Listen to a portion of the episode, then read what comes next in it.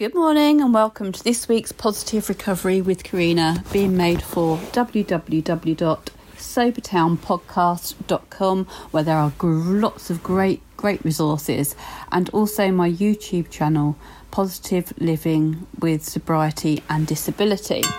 So I'm going to open my jar today and dig in, and we have um, self care. Wow we talk about self care quite a lot um, in sobriety, but it's something that's really important for us throughout all of our life, whether we're drinkers or not. And it's something that we don't do very well. And self care, you know, can just be the absolute basics. I remember at the very end of my nursing career, I was going to work each day and I'd have this little mantra, which would be Today, I'm going to eat when I'm hungry, I'm going to drink when I'm thirsty. I'm going to wee when I need to wee. And I'm going to take a break when I need to. Because I didn't do those things.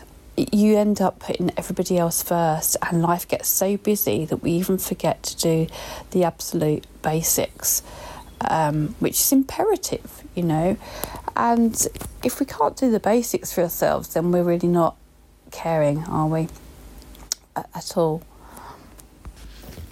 I've actually just written a little bit um, about Maslow's hierarchy of need in my book, which kind of tunes in quite well, I think. So I'll just read this. It says Abraham's Maslow theory on human motivation. This covers the five areas and our foundation and the physical things humans need to actually survive food, water, shelter, air, sleep, and clothes, and reproduction. Without these, we cannot achieve the other areas of safety, love, and belonging, self esteem, and the desire to become the best we can. Now, just think about how alcohol affects our very basic needs. It dehydrates us, it stops us absorbing nutrients, it stops us from eating well, it affects our breathing of that precious air, it disturbs our sleep, it affects our fertility and sexual performance, and for many, it robs them of their homes. How on earth can we feel good about ourselves and life if we are robbing ourselves of our basic needs? So, for me, stopping alcohol is self care because it's the number one thing we can do to look after ourselves and be kind to ourselves. And that's what we need to be. We need to be compassionate and kind to ourselves and look at the very basics of self care. Another thing I've talked about before that I use is my maintenance plan that I use daily, and that includes a routine of going to bed. I have a sleep hygiene routine as well of times that I go to bed, wind downs that I do to get to bed to get a good night's sleep because that is self care. And then I have times that I get up and go to bed, and you know, it includes things like getting up, I have to have a shower every day at some point in the day, not necessarily straight away, but at some point, because that again is self care and that is helping me to get to my best. The other things on my maintenance plan, I'm just wandering over it to here on the fridge, is to pace, to do my physio exercises and yoga stretches. That's one thing I'm not very good at, so today I will really commit to that self care, to doing those. To eat healthily, sitting down and chewing well to use mindfulness, which many of you know I use mindfulness each day, just even to walk sometimes. If I'm having a bad day, my legs go one way, and my, when my mind's thinking they're going a different way. Um, I do this thing called crabbing where I walk sideways. So I have to use mindfulness to really bring me back to the moment. But mindfulness as well, we can use in every given moment of every day, just living in the now, catching ourselves um, with our mind running ahead uh, making mountains out of molehills and bringing it back to the moment, feeling the sunshine or the rain on us, smelling the flowers, looking around, seeing what we can see. That's all mindfulness. It doesn't mean you have to sit down and meditate with mindfulness. You know, when you're making a cup of tea, just look how the, if you're using tea bags, the tea changes the colour of the water. smell it before you taste it and drink it. That's mindfulness. The other things on my maintenance plan is drinking plenty of water, avoiding alcohol, take pain relief when I need it, get outside, get outside every day. We need to get outside. We need 30 minutes of unfiltered sunshine every day for our serotonin and our vitamin D.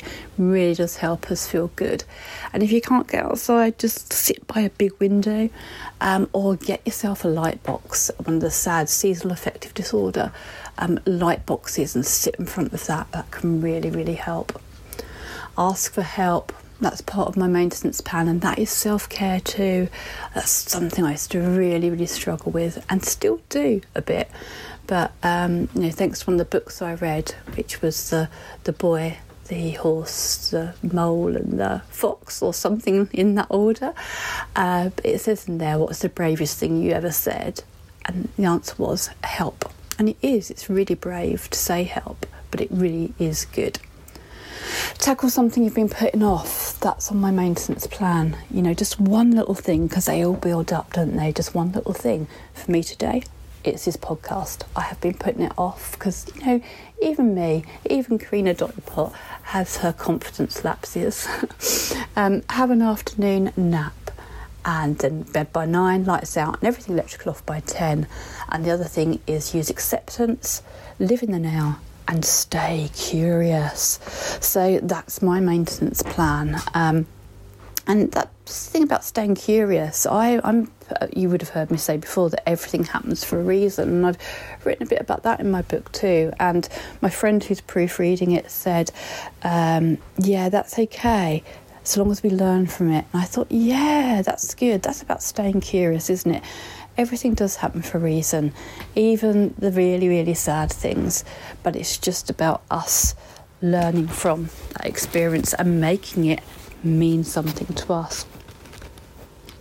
So that's just some little ideas on, on the basics, the fundamentals of self care that many of us, whether we're drinkers or not, we skip those in life. We don't do them. We're so busy. You know, a lot of drinkers are empaths as well. So we're so busy looking out for everybody else, looking after everybody else that we forget to take care of ourselves. And it's like, who's taking care of us? Nobody. Have you ever caught yourself? No, I have. I'm running around looking after everybody, and who's there for me?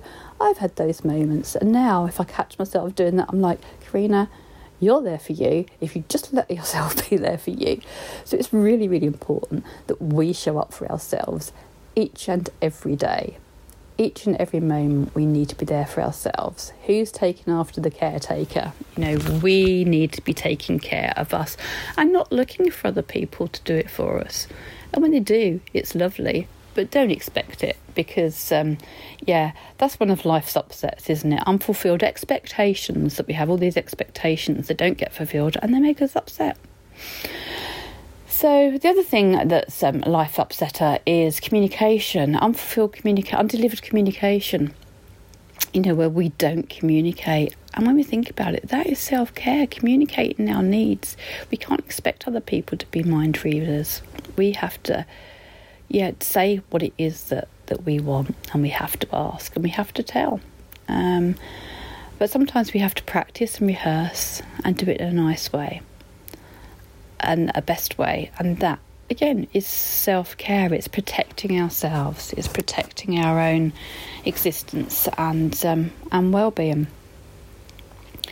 And moving on from there, we have the other self care, we? The really nice stuff so this weekend or this Friday, I'm going for afternoon tea with Andy. And then we are going off. He's going to have a manicure, and I'm going to have a massage, which was actually a birthday present from my son and daughter in law. But it's something desperate that's needed for Andy and I to go and have some um, nice time together and to have some self care because he really. Um, has been through the mill, and I've been through the mill as well the last few weeks. So, um, you know, we need to go and do that, and it's nice to go and do that together. Other self care things are things like, you know, instead of having a shower, have a nice bath with lots of bubbles and lots of candles.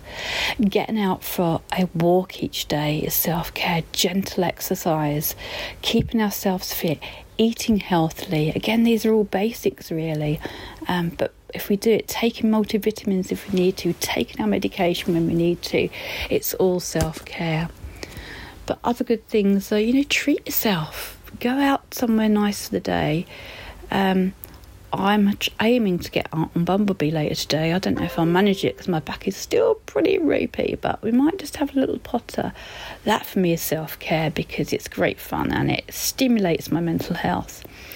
And the other thing with self care is about pacing because sometimes it's very tricky to balance our mental health and our physical health. I know for me, when I'm really bad physically, and I can't do what I want to do, then mentally I get quite upset. And then mentally I'll do something to mentally stimulate myself and it will upset me physically because I've done too much. So pacing is really, really important. So, what can we do as well to get out and have fun?